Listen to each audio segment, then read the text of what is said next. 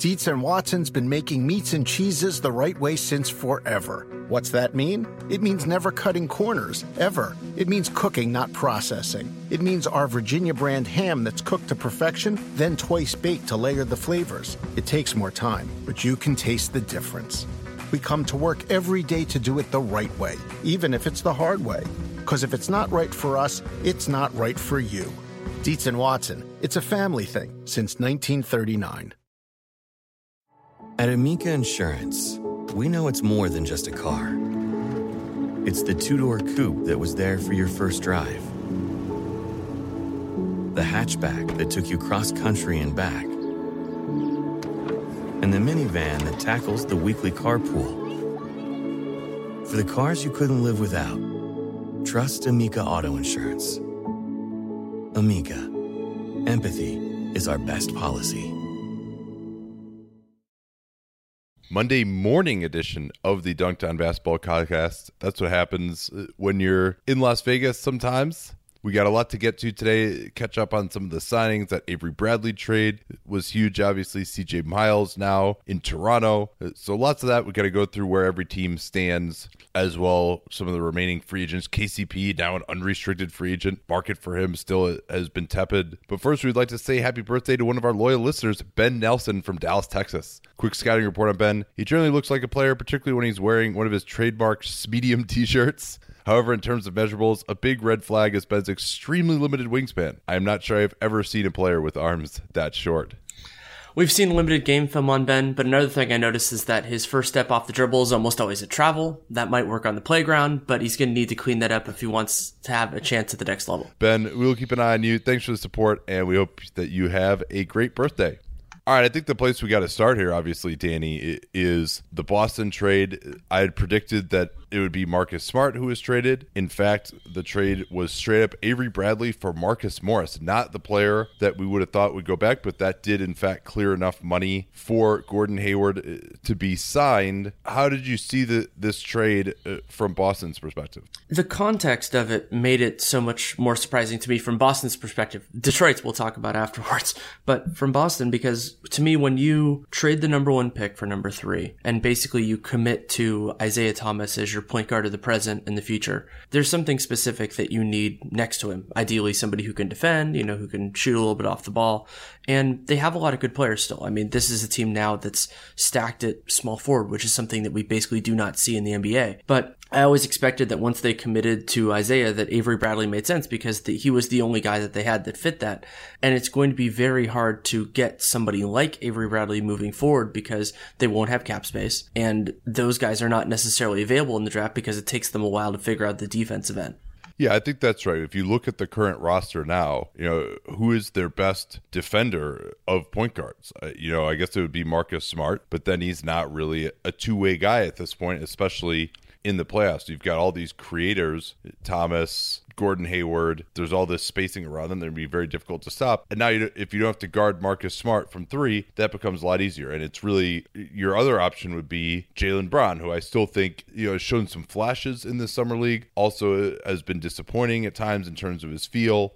And I'm not sure that I want to have him guarding the best ones. I don't think he has that type of quickness. He's kind of foul prone uh, as well. Maybe he can get there after a year. He did show significant improvement this year, but he still has a long, long way to go. So I think it's pretty clear to me that this makes them worse on the court uh, this year. Uh, and we could talk about maybe what some of the other reasons for moving him rather than Smart were.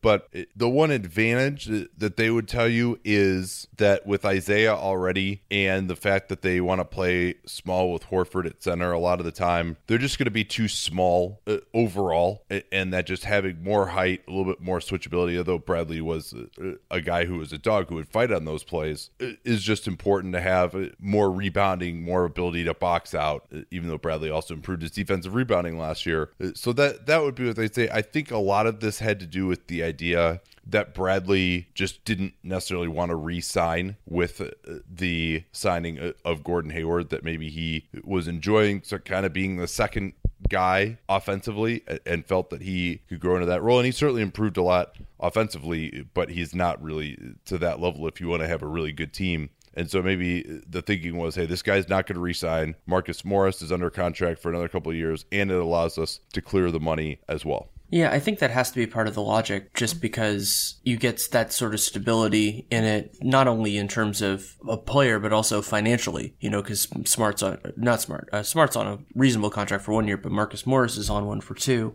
So depending on what happens with everybody else, and there certainly is an argument to be made, and I will be one of the people making it, that Smart is going to be more reasonable financially next summer because restricted free agency is going to be crazy. There are so few teams that have money. So I think we could see the, the bottom drop out on some of those guys in terms of their markets. So they could be that way. But to me, when you have, when you're a championship contender, unless they just really felt that Avery Bradley was going to leave. And if they did, then there are other conversations that we can have. But at that point, before that point, you need to make sure that you're actually a championship contender because when they committed to Isaiah and Al Horford, we knew that their window was going to be shorter than it would have been otherwise. You know, if they had brought in Markelle Fultz, if they had done some other things. And that's not to say that they're precluded from getting a point guard who's younger in their future. But when I look at their roster, I think the time is now. And if the time is now, you don't want to have weaknesses like the weaknesses that I think they have, specifically even against a team like Cleveland or Golden State, who, at least in the near term, those are the teams they're going to face. Yeah, the other thing you could say too is maybe they play Hayward at the two, and then they would have if all these guys two through four who are like size could throw Tatum and Jaylen Brown in there. Uh, Tatum, we'll see whether he's even close to ready defensively once the the real games start. But with Crowder, Marcus Morris, and Gordon Hayward uh, all playing together, that maybe at the two through four, that maybe your switchability there can make up for the fact that maybe not one of those guys particularly would be that great on ball, but if you're switching, then you don't necessarily have to get over as many screens. You know, and that that obviously is uh, pressuring the ball, getting over screens on and off the ball.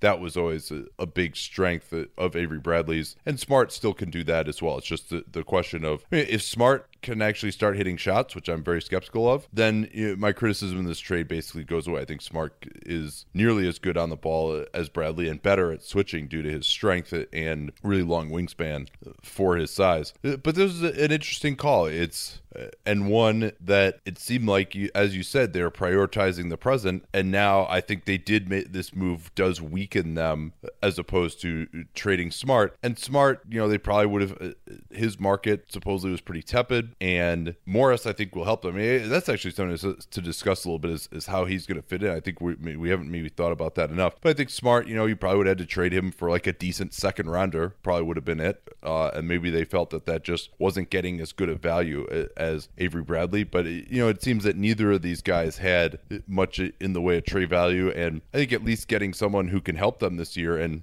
you know, uh, Morris is another guy who at least uh, can be like semi decent uh, guarding LeBron James due to his size. Uh, so may- maybe that's the, the thinking there. How do you think Morris fits in in Boston? I think he fits in well as a piece of the overall puzzle. You know, that he can, with, he kind of fits in in the way that Jaylen and Jayson Tatum do, where they can play more or less minutes depending on what they deserve, what their play warrants. And he's, I think of him as more of a, a 3 4. He's basically, when in that morass in, in Detroit, he became a starter reliably, usually shoots in the mid 30s on threes, which is enough. You know, you'd love it if he was at like 38, but that's not usually possible. He did that one year with the Suns, but usually that's not who he is. You worry a little bit about his uh, his rebounding, maybe because he didn't have great numbers, but he was playing next to Andre Drummond, and so there's this kind of idea that when you play with a dominant rebounder like Drummond, it just takes away a little bit from everybody else. So there could be overstating a deficiency. But I think one of the interesting things that he ties in with about this idea of switching and everything else is if Boston takes more of a team approach to defensive rebounding, that maybe that could work for their personnel. Because, you know, usually, especially with Al Horford as your center, which they won't do all the time, we also have to talk about the other move they made. But I think that doesn't usually work when you have more like a center and small forwards. But if you have three of them, I think that could actually work defensively. So they also signed Aron Baynes uh, to the room exception. Baynes, by the way, opting out of six million to six point five million to get four point three, but it is in a better situation. He he may actually start her. Do you, so what do you think? You think they're going to start him? I think they probably are going to start him. Yeah, I think they're going to start him and start Horford and then Gordon and probably Jae Crowder. I would assume because I think Jay would like to be a starter. Yeah, and then Thomas at, at the one. So they'll have more size to start with. Baynes, a solid rebounder. I mean, that's the one thing uh, that he can contribute and that I think he really is uh, above average. He likes to post up, but not a great finisher because he's pretty ground bound. You know, but he can duck in, get on the offensive glass, which is an element that they haven't had here. I mean, we've seen Ante Zizic now uh, for I think five games for both of us, and really he has not looked very good. Maybe he'll look better in a setting where he's not like trying to post up and do stuff because he can't do those things, or and he can't shoot jumpers. He's trying to uh, explore the studio space, and it turns out that that space is, is quite limited for him right now. But I think he has not shown any indication that he's ready. But the hope was that they could get someone more athletic, someone who would give them an element of being able to roll down the lane, some vertical spacing, finishing, uh, and shot blocking on the other end. But there were a limited number of those guys uh, available. I mean, who who is left really? I actually still think that JaVale McGee would be a nice fit for them. I think we'd mentioned that, uh, and Willie Reed, but I don't know that either either of those guys. I think they're just not deemed to be reliable enough to be a starter, which is maybe a fair assessment from a personality standpoint on both of those guys. So Baynes, it was, uh, and I think Dewayne Dedmon believed he was out of their price range. We'll see whether that's actually true. And I think that they'll probably still look to sign someone like JaVale. Maybe Andrew Bogut is still out there too. Someone all they've got left is minimums now, but someone who uh, can provide some modicum of rim protection, but is you know more of a risky type of guy. Yeah, maybe Jeff Withey could be an option there as well. And yeah, I mean, really, to me, what it comes down to is Dedmon, and I think Dedmon would have been a superior option, but it looks like that's not what he wanted. And and when you reach that point, I mean, that's one of the most incredible things about this free agent market is you're like, oh well, why'd they get Aron Baynes? And you go, well, who should they have gotten instead? And it's a very thin market for that, especially you know, Pachulia is off the board. He's not even necessarily necessarily what they would be looking for. The rebounding part, he absolutely can do. Um, and then, and he already re-signed with the Warriors, obviously, and was probably functionally off the market. And then, so I mean, Tarik Black doesn't fill that role really. I actually, I, I would have liked could, Tarik Black there, but but maybe maybe Black will just be, uh, you know, another one of these guys they could they could get for the moon. I think Black yeah, actually, uh, you know, I don't know if he's a, he's still a little undersized, but he at least uh, can run the floor, get some vertical spacing, provide like that energy big element that I think that they've kind of been lacking. But at least at least Baynes could get in there and crack some heads, which they they haven't really even had that either. Set some good screens, which is important for Isaiah. Yeah, th- that's a, a, good point as well. Um, let's talk about the Detroit aspect of this trade.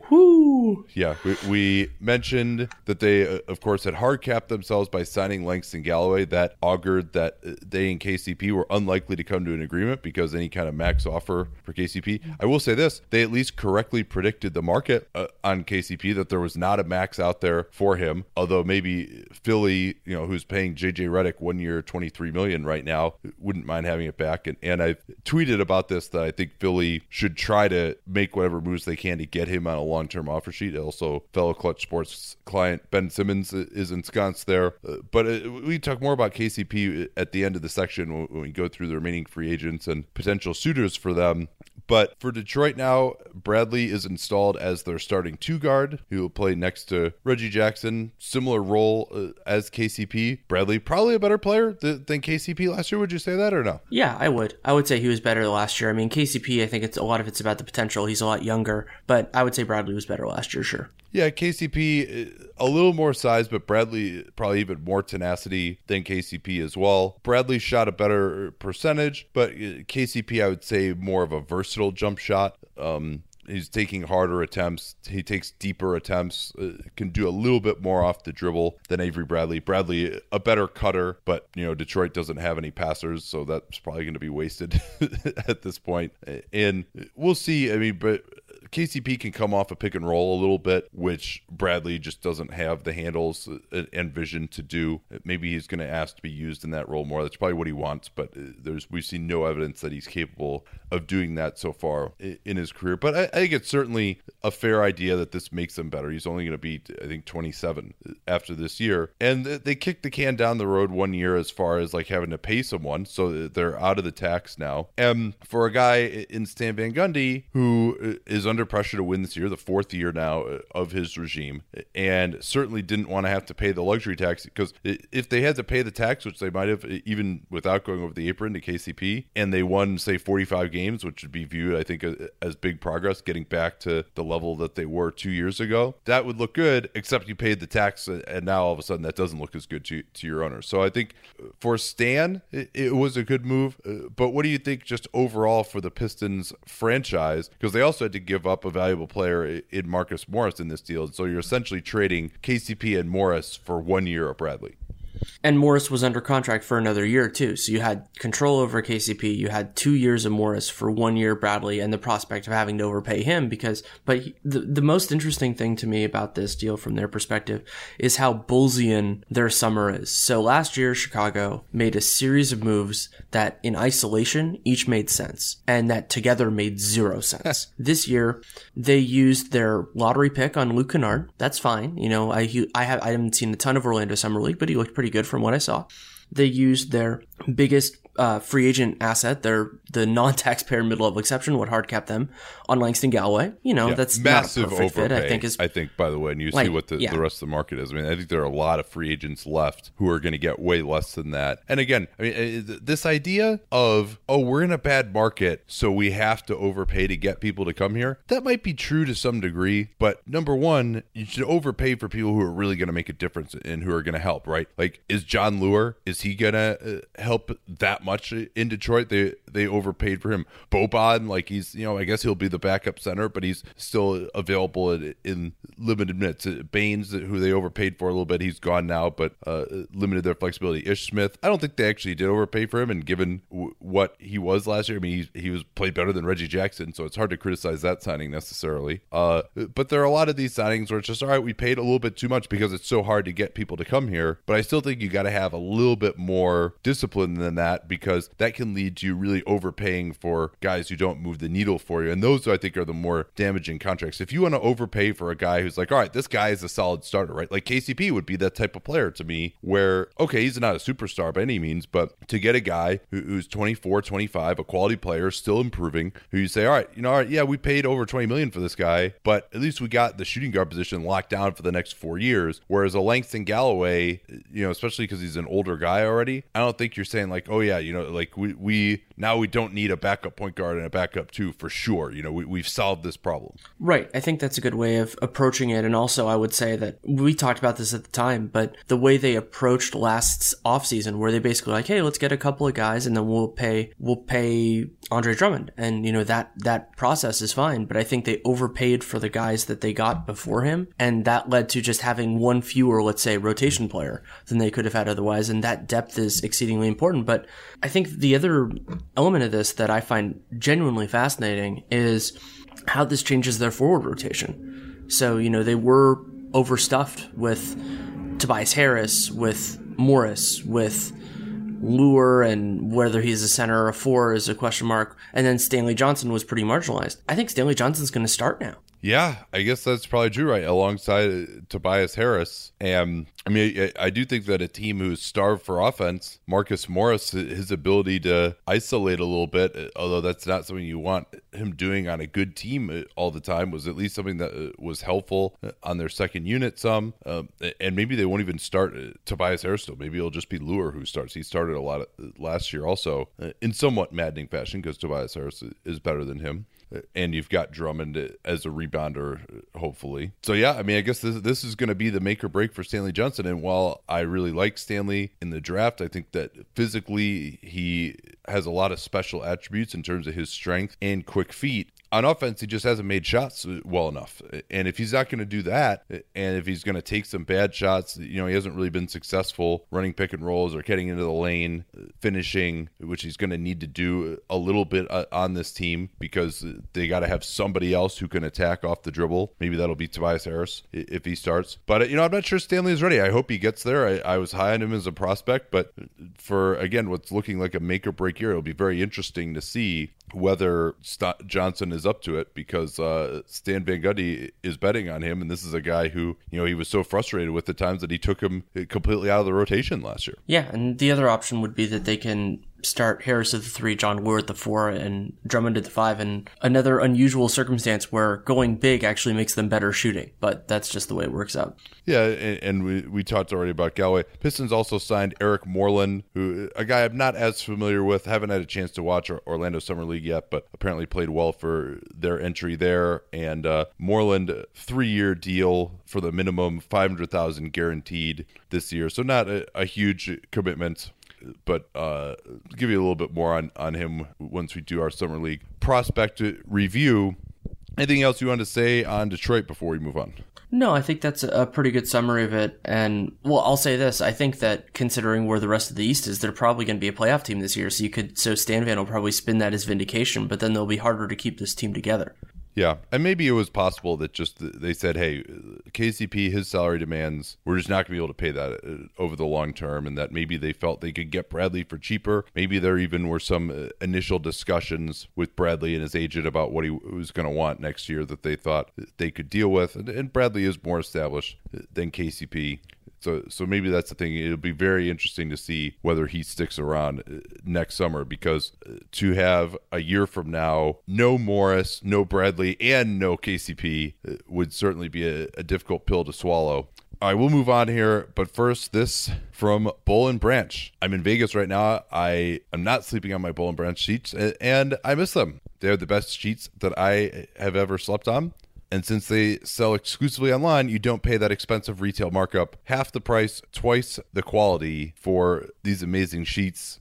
And if you're someone who's buying sheets, I've always found that process to be rather frustrating. You go to the store, maybe you can like kind of touch it a little bit in like that weird plastic bag that has the cardboard in it, but it's like stretched so taut you can't even really get an idea of what it would be to sleep on it says that it's like 97,000 thread count. Is thread count is that some sort of objective measure of how comfortable the sheets uh, are? You know I've paid for a lot when I thought that oh yeah it's thread count that's going to make a difference. I didn't really find that to be the case. Is the fact that it's Egyptian cotton somehow uh, better than cotton from other other places? I haven't found that to be the case either. Uh, so I love these sheets though and Boll and Branch thinks that, that you will also just as the thousands of five star reviews have shown New York Times Forbes, Wall Street Journal have raved about them. Three U.S. presidents have Boll and Branch sheets, and you have to take any of those people's word for it because you can try them for 30 nights free and see for yourself. If you're not impressed, return them for a full refund. The way to get started with them: Boll and Branch, B O L L and Branch.com promo code capspace that familiar capspace code that we talk about all the time here on the program Boll and Branch, B O L L and branch.com. Promo code CAPSPACE. That'll get you $50 off plus free U.S. shipping right now at bollandbranch.com. Promo code CAPSPACE. Ah, where shall we turn our wandering eye next, Danny? I think Toronto's the next place. So Toronto did two significant moves during the time that we haven't recorded, the, and they happened in surprisingly quick succession, which actually makes sense when you think sure. about the context. So they are in this weird holding pattern because they made a trade with the Brooklyn Nets, who do not yet have cap space, but will soon have cap space.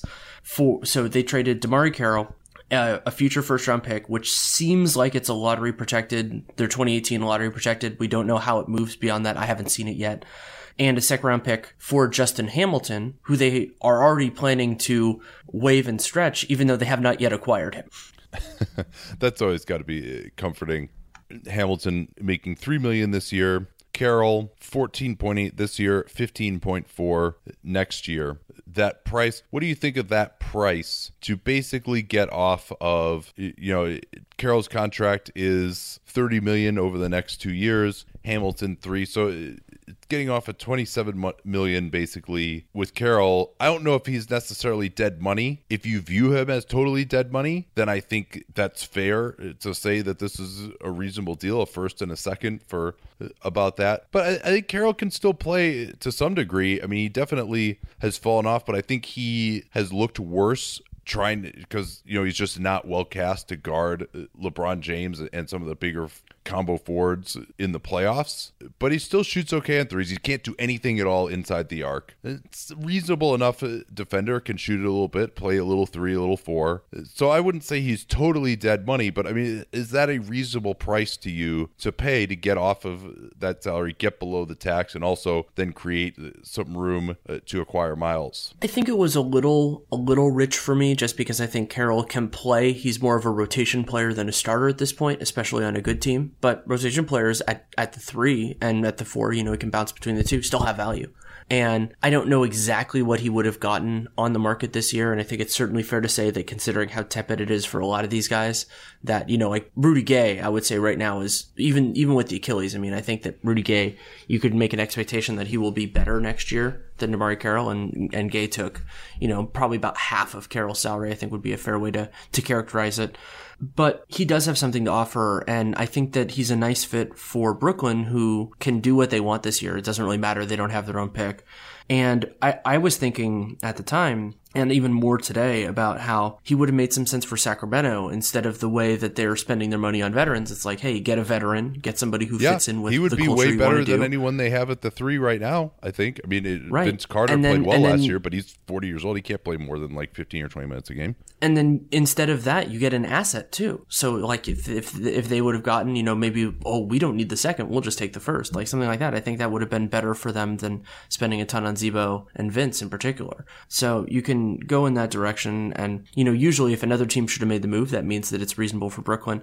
And the other element of it that I like for the Nets is that it doesn't, other than maybe KCP, which I think they could probably figure out a way to do if they really, really wanted to is that they still have a lot of options this year and then but they have even more next year you know like because they just had so much cap space that they can do it. And I think Ken Atkinson has experience with Carroll back in Atlanta, and I think he knew what he could bring. So I think they see this as less dead money than Toronto did, which is notable considering he was Toronto's guy. Yeah. But by the way, I if I can that, break in for a while, I mean that kind of thinking can be dangerous. Be coaches, oh, yeah. coaches especially because coaches are not good at like eh, players and coaches are not really good at understanding the effect of the aging curve and injuries. They're just like, oh yeah, I coached this guy three years ago. This is what he is. And yeah, I mean, if he were the player that he was three years ago in Atlanta, then you know this trade would have never been made. He would he would still be on Toronto because he'd still be be really good. So eh, I mean, I think and I'm sure that their front office doesn't necessarily think that way, but I think a lot of times coaches be like, "Oh yeah, I, I coached this guy before; he's the same guy," and not just mentally be able to account for the fact that you know they're really diminished. Not saying that's that's what Kenny Atkinson is doing here. I don't know what his thinking is, but just in general, that's something that you'll see a lot, Doc Rivers. Right. Yeah. I think that's a very good point. And from Toronto's perspective, I think you can look at these in concert. And so the other move they made, let's let's line it up now, is that they traded Cory Joseph, who was on a, a he had a one year deal worth a little bit under eight million, and then he had a, a, player option for next year, which we both expect that he will decline. And they moved him in a sign in trade for CJ Miles. The Miles contract has been reported as three years, twenty five million with a player option on the third year. That is actually impossible because a sign in trade has to have three years, not including an option. But that could just be a reporting issue. Like it could be awfully close to that, but just some way, one way or the other. And we'll see when it actually gets consummated, which as I said, it can't get consummated until realistically, until Brooklyn gets their space. And so the way Toronto could be seeing this, and I think this is probably the way Masai was pitching it to ownership, is hey, yeah, we are giving up a first round pick, but we're getting a good player on a reasonable contract who fits in with what we're trying to do. And now we're below the luxury tax. And that's, you know, that's a pretty impressive double to do. And yeah, it did cost them a first round pick. Toronto, I mean, their first round pick isn't going to be terrible, but it isn't going to be amazing either. You know, probably early mid 20s, you know, something in that range, probably early 20s.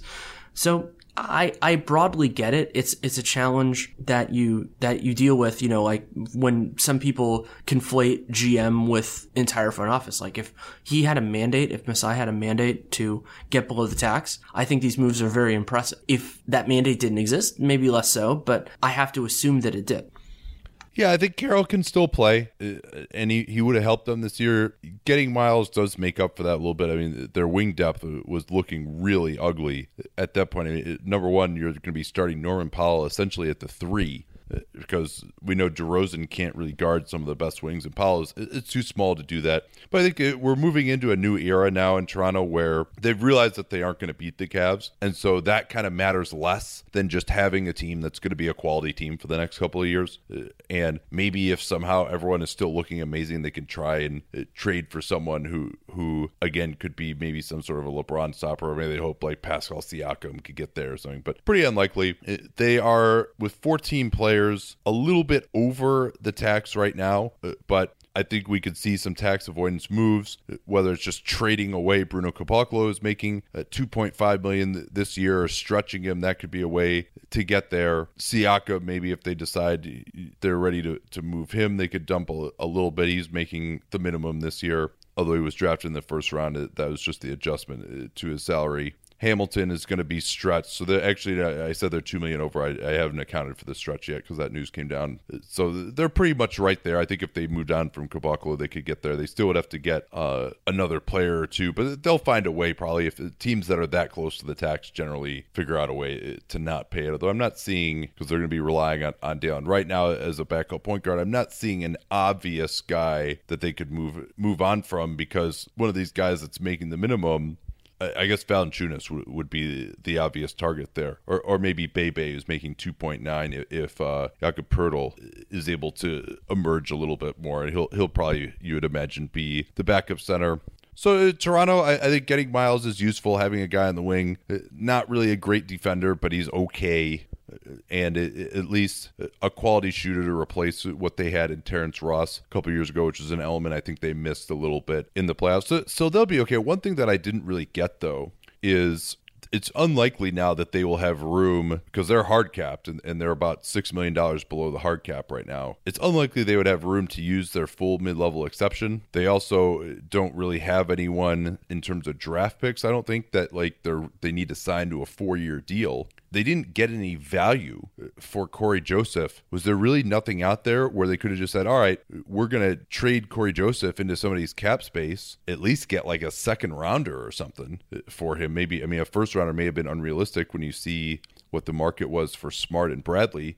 That you know, I think Boston probably would have taken a first for Smart if they could have gotten it, and that wasn't out there. So it probably would have been sec, but at least get something for the guy, and then just sign CJ Miles to this contract using your full mid level exception instead. Right, and it's it's such a strange move from that perspective in terms of use of resources because yeah, they they had their mid level exception. Doesn't look like they're going to use it. They also had trade exceptions from the DeMarre Carroll trade that they could have used. So it's not they weren't sitting there going the only way to make this work is to trade to trade Cory Joseph for CJ Miles. There were a series of other ways, and it's possible that the failings of that are actually on other teams. That's certainly possible, but it's hard to know that. And it seems like Cory Joseph should have had some value. I mean, uh, he's on a, a on a team friendly contract. Even if he opts out of that year, he still has bird rights.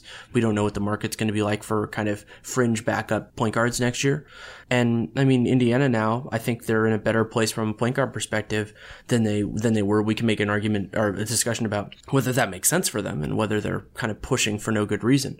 But Joseph and Collison is an, is a worthwhile combination, and both those guys are basically only under under contract for one year because Joseph can opt out and Collison has a partial guarantee for next year. Yeah, I think uh, if Orlando is going to sign Shelvin Mack, although it turns out that that second year I think is partially guaranteed. I don't know if we've gotten like full clarity on how yeah. much yet.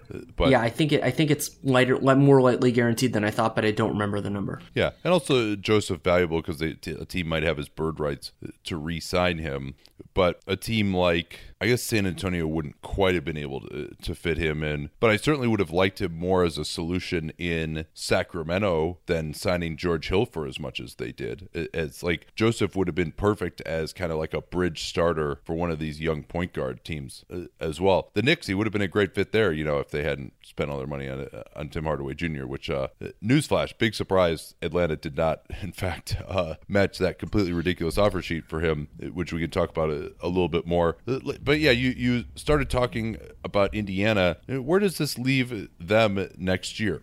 Well, so I mean, also they signed. We can we can talk about their other move now. They after Washington rescinded the qualifying offer for Bojan Bogdanovic, they signed him to a two-year, twenty-one million dollar deal, which includes a partial guarantee on the second year. So probably similar to Collison's deal. We don't know if the partial guarantees will be the same. So what they're going for, for better or for worse, is they're going to try to be a fringe playoff team. And it's very possible that they could actually pull it off in the East just because the bottom of the East is so bad. I have to really go through. We also need to see what happens with the rest of the teams there, you know, to see whether anybody else can get more competitive. But I mean, my frustration there is just that that seems like such a strange use of resources, but it's also the type of thing that happens so much in the NBA when ownership or general manager or whoever just isn't willing to do to make the hard decision. So they, you know, they're going to start, presumably, they're going to start either Collison or Joseph, Victor Oladipo, Bogdanovic, and then they kept Thaddeus Young, who I think they could have gotten something for in a trade because he's on basically a one year deal and he's useful. And then Miles Turner. It's like, that's not terrible. Yeah. And their depth isn't amazing. But the question is kind of like, what are you getting from this? Like, you're, you're definitely worsening or weakening your draft pick, which is the next way to, the way to find the next Paul George is not to be on the fringe playoffs and pray that you get a guy at 15. Like, that's not going to work. Yeah, So- they've done it before, uh, which I, I think is not necessarily, but not necessarily to say that that they could do it again. I think, yeah, Young. uh, My approach, obviously, after losing George, would have been. Well, number one, I would have traded George for, for draft picks, not for a guy making twenty million a year who's probably not worth his salary. Uh, That would have been my first approach. And then I would have gotten the take on bad contracts route. Young definitely would have traded him. He's an interesting potential opt in, opt out, do 14 million next year. We'll see what the market looks like. It's possible he may just opt into that. Joseph can opt out as well. I mean, I think jo- Joseph and Collison. At least they have good depth at, at point guard. They have, uh, and they have great depth at backup point guard on the team. Uh, but you know, Collison has probably has been one of the 30 best point guards in the NBA the last few years, uh, and Joseph probably close to that as well. Though shooting is an issue. The three is going to be an open sore for them. They're uh, starting Bogdanovic there. I would have much preferred they get someone who can defend at least a, a little bit. I don't. I think their defense is going to be pretty bad on this team now. Especially uh, Nate McMillan has not exactly shown defensive wizardry in his career, and they took a massive step back last year, and they're losing one of the best wing defenders in George. Bojan at, at the three is is going to be a tire fire. Oladipo has not succeeded in any kind of a, a stopper role. They've got Sabonis uh, coming off the bench now at the four. He's not necessarily that great either. Glenn Robinson the third, maybe Glenn Robinson the third will start, and, and they'll bring Bojan off the bench. That might be uh, what they do as well, just to get a little more defense in the starting lineup. But yeah, you know, I mean, this team is like just good enough to get tenth pick. Maybe I, don't know about the playoffs, Uh, and but again, this is not official prediction. We got to really go through it as you said. But uh, this is one of these. Oh, this market can't deal with it. They can't handle a rebuild. But the NBA system is set up economically. And again, I'm not in the business office. I'll try to ask around about this type of stuff a little bit more. But especially if you're one of these teams that can just take on salary at the end of the year, and uh, you can't save as much by being below the minimum salary as you used to be able to be for for most of the year. But you're getting uh, revenue sharing. If you have you know a salary that's 10 million below the cap for for most of the year, then you take on so, some bad money at the end just by keeping payroll down a little bit. Rebuilding can also help you there. So yeah, your revenue might be lower because your team isn't that good, but at least you're not spending as much either. And then you can actually get a decent pick or two. I mean, even one year of this, they just to use a lot of this cap space next year. Now, next year they should be okay if they want to move on uh, from Bojan, if they want to move on from Darren Collison. Young opts out, Cory Joseph opts out. Uh, Be very interesting to see where they end up. Uh, Al Jefferson is only four million guaranteed. They have all these contracts that are like you know four million guaranteed, two million guaranteed. We don't know exactly where it is on, on Bojan yet. Collison is two million guaranteed next year, but they could have just a, a ton of space even with the Cory Joseph's capital if they take that off, and they're looking at like fifty nine million in space next year. So at least the one thing that they did that I like is they didn't lock themselves into any kind of really long term money here, and uh, that's helpful. Uh, And perhaps you know we'll see where they are at this point next year. It's just if you're not going to lock in for any kind of long term money, it's just like you're not going anywhere this year. You're probably not going to even make the playoffs, even with these signings. So why not just like be a little bit worse Uh, and and develop some young guys a little bit? uh, They really you know see what Sabonis can do. Just give Oladipo the keys, let him almost be like your, your point guard in some ways. Um, but it, but they, I will say this too. They did very well to just get Cory Joseph for nothing, right? Like CJ Miles is leaving as a free agent. Like they just got Right. a guy who's pretty good, and, and Joseph might be flippable flippable at the deadline. Collison might be flippable. Bogdanovic might be flippable. All these guys, uh, maybe they could move it. And perhaps it'll turn out that if they're out of the playoffs, they'll actually be able to get something for their cap space by just having rented some of these guys and then maybe moving them. None of those guys are going to get a first round pick out of anybody, probably, but you know, get a few more seconds, especially because they are limited with their second. They have like that weird protected second that can only go if it's in like the top 15, which it will be this year probably. But uh, they've been kind of limited in trading seconds, so getting some more of those could be useful. Let's see. Where, where do you where do you want to go from here?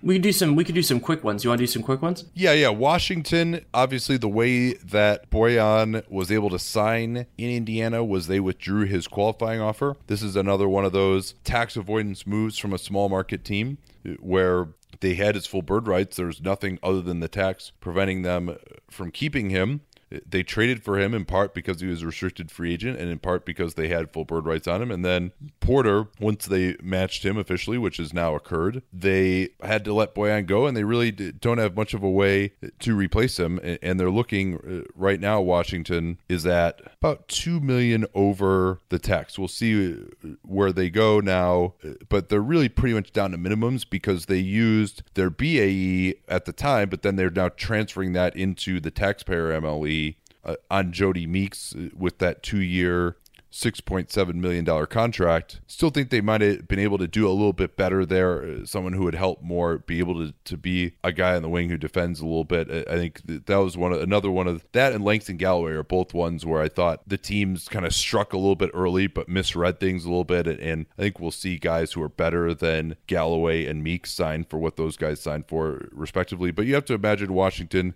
basically done now, except for minimums. They do only have 12 people on the roster, uh, but could depending on what happens with Sheldon McClellan and Danny Ochefu, if they have those guys, they're at 14, and maybe they'll make one more minimum signing, and, and that'll be probably about it for their summer. And they'll they'll be a little bit into the tax, uh, but not a ton. And then maybe at the trade deadline, we'll see them try and get off of Jason Smith's money, or if Satoransky isn't necessarily in the rotation, someone like that. There's always Ian Mahinmi's money sitting out there as well, potentially, although that would take much more to move since he's making uh, 16 million the next three years each year. Last night, also, Phil, uh, Phoenix re- uh, finally agreed to re-sign Alan Williams at pretty much the terms that we had heard about a week ago. Three years, 17 million. We'll have to see if there's any fun stuff on the end of that deal, but I think that's a reasonable price for him. Yeah, and I was actually sitting directly behind Alan Williams yesterday for the Phoenix Dallas game, and he was uh, yelling at the refs and encouraging the players. So it seemed pretty likely he'd been doing that all summer league. Pretty likely that he was going to return, and they did, in fact, get things finalized. Uh, what do you think of that deal for Phoenix? I think it's fine. I mean, they certainly like what they have in him. He's more of a, a backup big than anything else, but they're paying him five million a year. That's a fine backup big price. And I wonder what this means for Alex Len, who has a huge cap hold, but I don't think there's a huge market for him. So where they go with all that, I, I, I'm fine with this. I don't think that he's a game a game changer just because I want to see more rim protection out of him. He is a wonderful rebounder, and so I, I think he can fill that role. So I'm good with it, but I don't love it. Yeah, uh, you would hope maybe they could get him for a little bit cheaper because this is kind of true backup center money. And while Williams' production in the box score has been impressive, he still is limited defensively. I don't think you said you'd like to see more rim protection out of him. I don't know that that's necessarily ever going to be forthcoming. He's one of these guys who could be fine as a traditional backup center, but if you're really trying to have a good team, you probably want to have someone with a little bit more versatility there as well. Uh, so this is seems like a slight overpay to me when they had restricted rights on him, but you know maybe he was just like, hey, I'll take the qualifier qualifying offer again, uh, but then he still, it was only his second year, he would have been uh, restricted again next year. So this is okay. Phoenix now, once uh, he is a small cap hold, so they still have about 25 million in room, depending on what they want to do with some of their non guarantees, like Elijah Millsap. But Williams, uh, once the season starts, will take them down to about 20 million in room, and that's just fine. I, I don't. They're not really planning on using that anytime soon. I, I don't think so. They are going to have him at least. This gives him a little bit of leverage over Alex Len. We'll see if he returns. I mean, I think Len seems to me like he's kind of headed for the qualifying offer because I don't see any way that he's going to take less than 10 million a year, and I certainly don't see any way that Phoenix is going to offer him more than 10 million a year. I sure hope they don't. We'll put it that way. A couple other quick hitters. Raymond Felton signed for what looks like the minimum with the Oklahoma City Thunder. I think he's a meaningfully better backup point guard than they had all of last year. So that's Im- important. I think he's a, a nice fit. And, you know, they needed somebody like him last year, and I think that'll work out. Yeah, Felton, if, as you'll recall, uh, played, you know, like 20, 25 minutes a game. And it was okay. It, last year, uh, he was okay in uh, 20, 25 minutes a game against the Jazz, I should say.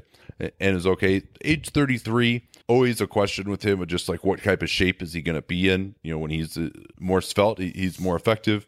But yeah, as someone who could just be a reasonable backup point guard solution for a guy who is going to sign for the minimum, I think that he was about as good as out there on the market. He's also like strong enough that he can switch a little bit. He can has fought harder defensively. So I think yeah, this is a, a good signing the Semaj Christon show will be over. And a key signing to me, especially now with Felton and then presumably Paul George will be staggered a little bit with Westbrook. Now uh, their backup unit shouldn't be nearly as hopeless as they were a year ago. And with the addition of George, obviously their starters are, are more formidable, but also just excising those. I mean, Russell Westbrook, remember, was only playing 34, 35 minutes a game. That's one thing that he deserved a lot of credit for. And they were just so bad in those 13 minutes a game that he didn't play. Getting rid of that is and George will help with that, is nearly as important as the upgrades that they made to their starters over the course of the season. So I think you know uh, OKC is looking to me uh, like a pretty solid 50 win type of team. Although it is important to remember that they're basically starting from the level of a 500 team because their point differential was so bad last year and they were uh, so good slash lucky in close games. Uh, where should we go next? We talked a little bit about Shelvin Mack, we should just kind of give out the actual terms. Two years, 12 million with the Magic. I was cracking wise over the time between then and when it was announced that it was a, a, partial guarantee about how the amazing thing about Orlando is that they keep on signing these backup point guards, but they always sign them to multi year deals. CJ Watson. DJ Augustin and Shelvin Max, so they always overlap. But if he's really on a one year deal, he still overlaps with Augustin because Augustin's getting paid for another three years. Good lord. And he's fine. You know, I think that's a, a reasonable price for him, especially with the partial guarantee on the second year. And I mean, they're just paying so much money to back up point guard, but you can't blame them for wanting somebody better than DJ Augustin. Yeah, and the fact that there's this non-guarantee, usually we don't know what, what it is yet, but generally uh, any partial guarantee is going to be less than half of the salary. Uh, my initial note was that it's written in the league constitution that Orlando must overpay one backup point guard uh, per year down there in the fine print. But nonetheless, I think Watson for that price, one year, uh, second year. I mean, they may want to keep him around too if they move on from Augustin. Uh, C.J. Watson presumably will be waived, possibly stretched as of uh, July 10th. Uh, so yeah, I'm surprised we haven't. Has that actually happened yet? I guess that's I today. so it. so we'll we'll see where that happens. But with him due five million, uh, that guarantees as of today, and one million if he's not waived. I would suspect, given his injury issues, that he almost certainly will be waived. And then Mack, at least has some versatility to play more at the two defensively because he's stronger than compared to someone like Augustin. We'll see though. I mean, one of those guys is, going to be the odd man out presumably Payton well, so will still be the starter. My big beef with this is I think it was a poor use of resources because they had this one pool of money of about I think it was 11 12 million that they had and you could get a pretty yeah, solid f- rotation f- I had them at I had them at 14.5 before 14.5 they so, gotten to. Like that you can get a, a quite solid rotation player for that and depending on what they do with their extensions with Aaron Gordon and Elfrid Payton doesn't look like they're going to have space next year. So combine that into one guy who's pretty good or even very good. I think you're going to make a much bigger difference than having a better backup point guard. Yeah, I wouldn't have minded, and they still have some money left, about eight million or so now. I wouldn't have minded them taking a chance on a Shabazz Muhammad type of guy, someone who can score a, a little bit. That's really what I think uh, they need a lot of. I, think Mike Dunleavy actually, although he's he's wouldn't have taken that much money, would be a really nice fit there, uh, just as someone who moves the ball, can shoot, pass, open the floor up a little bit.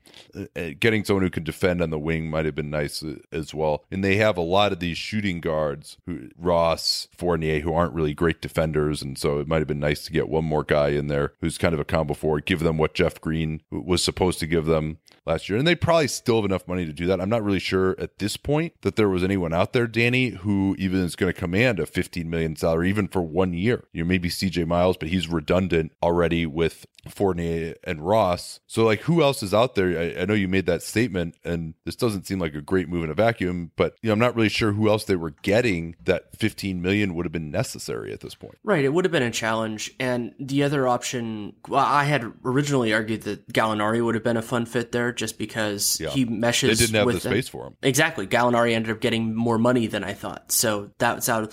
Something they could have done was instead of signing somebody, trading for somebody on contract, like the DeMarre Carroll deal for them Yeah. could have made some sense. It's imperfect. Yeah, I he mean, could have helped them. I think actually. Yeah, you're you're dealing with imperfect options. I mean, with pretty much everybody, and that's that's always the challenge. But going in that direction, or even taking on a contract for for an asset, something in, in that realm, I think could have been useful for them.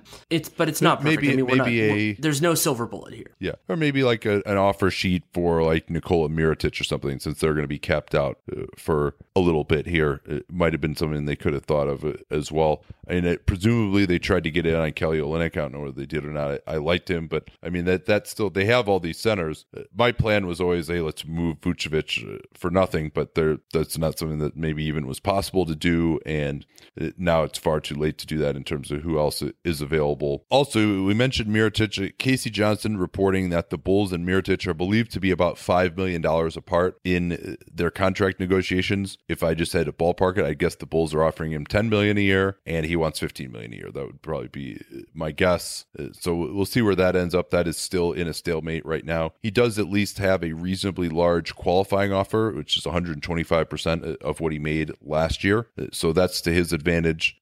And maybe you know if he takes that, it's not the end of the world for him. He might get a chance to to play a little bit better this year, especially with Taj Gibson gone. Although he could be pushed by Portis and Markkanen. Where else do we want to go? Let's do some Palace intrigue. We've waited long enough. Oh no, no, the Pistons don't play there anymore. Well done. So, almost exactly what you predicted a couple days ago ended up happening. So, beyond Mills not showing up Well, at the um, Tim Hardaway Jr. presser, which I find amusing to no end, um, David Griffin had talked to them about their position. He expressed that he wanted some control over a lot of the holdovers, the kind of the people that have been just through these Dolan and through the different administrations under Dolan, Allan Houston being one of them. And Dolan said no, so Griffin is out. Yeah, and he was going to have to work under Mills as well. Uh, presumably, they would have paid him a lot of money, uh, which would have been nice. But I, I applaud Griffin for uh, not just taking the money, as some would say that Phil Jackson did. Uh, I mean, as you recall, Phil wanted to bring in his own guys as well. He wanted to overhaul the medical staff, which he wasn't allowed to do. He wanted to bring in uh, Alex McKechnie from Toronto, whom he had worked with in LA, and McKechnie wasn't interested in doing that because he would have had to work below somebody else in the organization, uh, according to Frank Isola.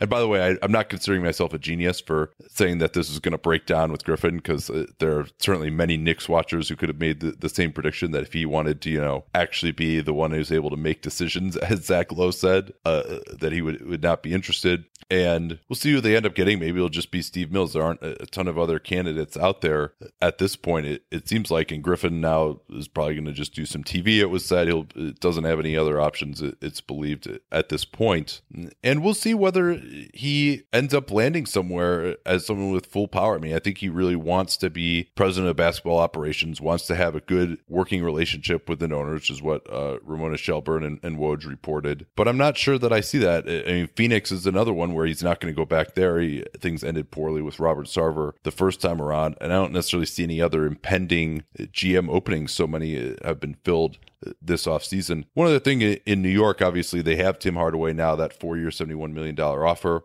You made the point yesterday that they probably didn't need to sweeten it as much as they did. But when you misjudge the market so badly as to think that that's a good contract to begin with, you're probably going to misjudge it enough that you throw in the sweeteners that you didn't need to keep the other team from matching. Right, and the other point that I wanted to make about the sweeteners that frustrated me with the Otto Porter deal is that one of the ways that, or not with not with the Otto Porter deal, with this one, is that giving him a player option is actually a really big mistake because one of the ways that this deal actually could work out is if he outperforms expectations, that you get that fourth year. You know, I don't expect him to be so good that that contract's a bargain, but now if it works out really well, he takes off that third year, or he takes off after that third year, and he's an unrestricted free agent. You do have full bird rights, so either you overpay him or do that. So it's kind of a, you know, it, it negates the best case scenario. It sort of reminds me of what with why I didn't like the Rajon Rondo to the Kings to move was because you know even if it works out, it doesn't work out. One thing that we've seen both uh, for Porter and Tim Hardaway, Brooklyn, New York, big market teams taking advantage of a clause. Basically, the way that the CBA works in terms of payment schedules is is that you can get up to 25% of your contract due on July 1st every year.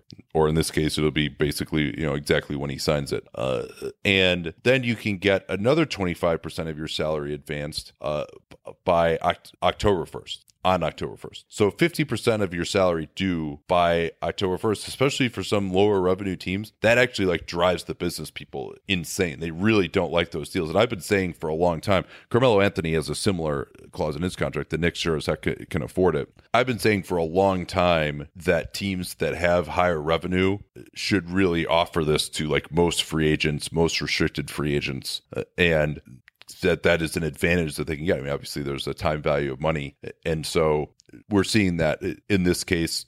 Who knows whether I mean Washington decided to buck up and they're going to have to deal with that now. Uh, but and I don't think that was an issue necessarily with the Hawks not matching because it was a ludicrous offer sheet. But I think that is something that we will see, more of going forward now, especially just because there's so much TV money out there, and so, some of these teams are are so flush or just feel like you know they have some money left over from the previous year or whatever it is, especially for a team that's not necessarily in the tax. Uh, Let's talk about Miami now. They we said that we probably thought they were going to manage to get everyone in and they did through some ingenious cap accounting. So, the way that signings work, and this is something that actually is, is kind of a bad loophole, but the way that signings work is when you must have cap room for the entirety of a player's salary, likely and unlikely bonuses at the time that you sign him, right? So let's say Dion Waiters. I would imagine we don't know what his bonuses are yet, but I would imagine that they are something along the lines of play one more game than he played last year, which was like 43 games or something like that. So that would be considered an unlikely bonus because he didn't do it last year. And so he's got maybe, you know, a million or whatever it is in unlikely bonuses.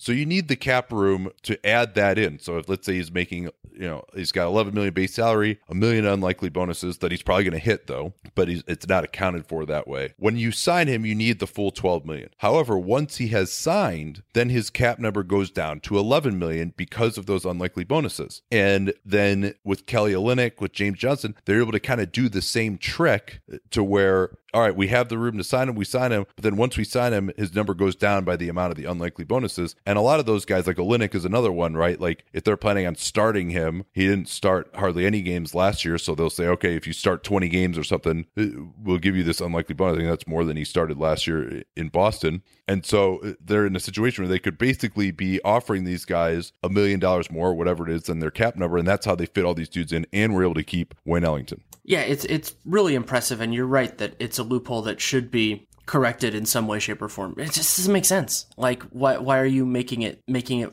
function in that way? And also, yeah. just I, I mean, I think in future, if you're talking about like, it should be for the year that you sign, you should count for the entirety of your likely and unlikely bonuses. In future years, all right, if you don't make it, then yeah, you can count them as yeah, unlikely. then you change the assumptions. cap. Right. Especially when teams do the this stuff where they make it an unlikely likely bonus, where it's you know it's just Right. it's just unlikely based on context. So you Right, take because he's going to a new team too. You're not even in the same context. Whereas you know when you're determining likely or unlikely, and you're on the same team as last year, you know, it kind of makes more sense. Which usually, if a guy sends a multi-year deal, he would be. Right. Um, and one thing for clarification, James Johnson, there was the, a weird question about what, what was happening with his fourth year. It, Sam Amick reported that it is a player option, not in fact a team option. Yeah, we thought that it wasn't as bad when it was a, a team option, and now the fact that it's a player option. I think it was initially a player option. Then Manny Navarro said it was a team option, the beat writer for the Heat, and now I guess it is in fact a player option, which uh, you know makes the contract worse again. as a team option, I wouldn't have been as down on it.